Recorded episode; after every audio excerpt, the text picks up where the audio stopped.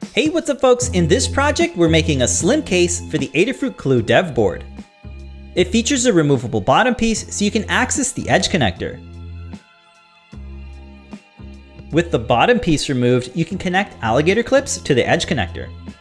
This makes connecting other boards like the Stemma speaker much more plug and play. The case is 3D printed using PLA material and it doesn't require any support material.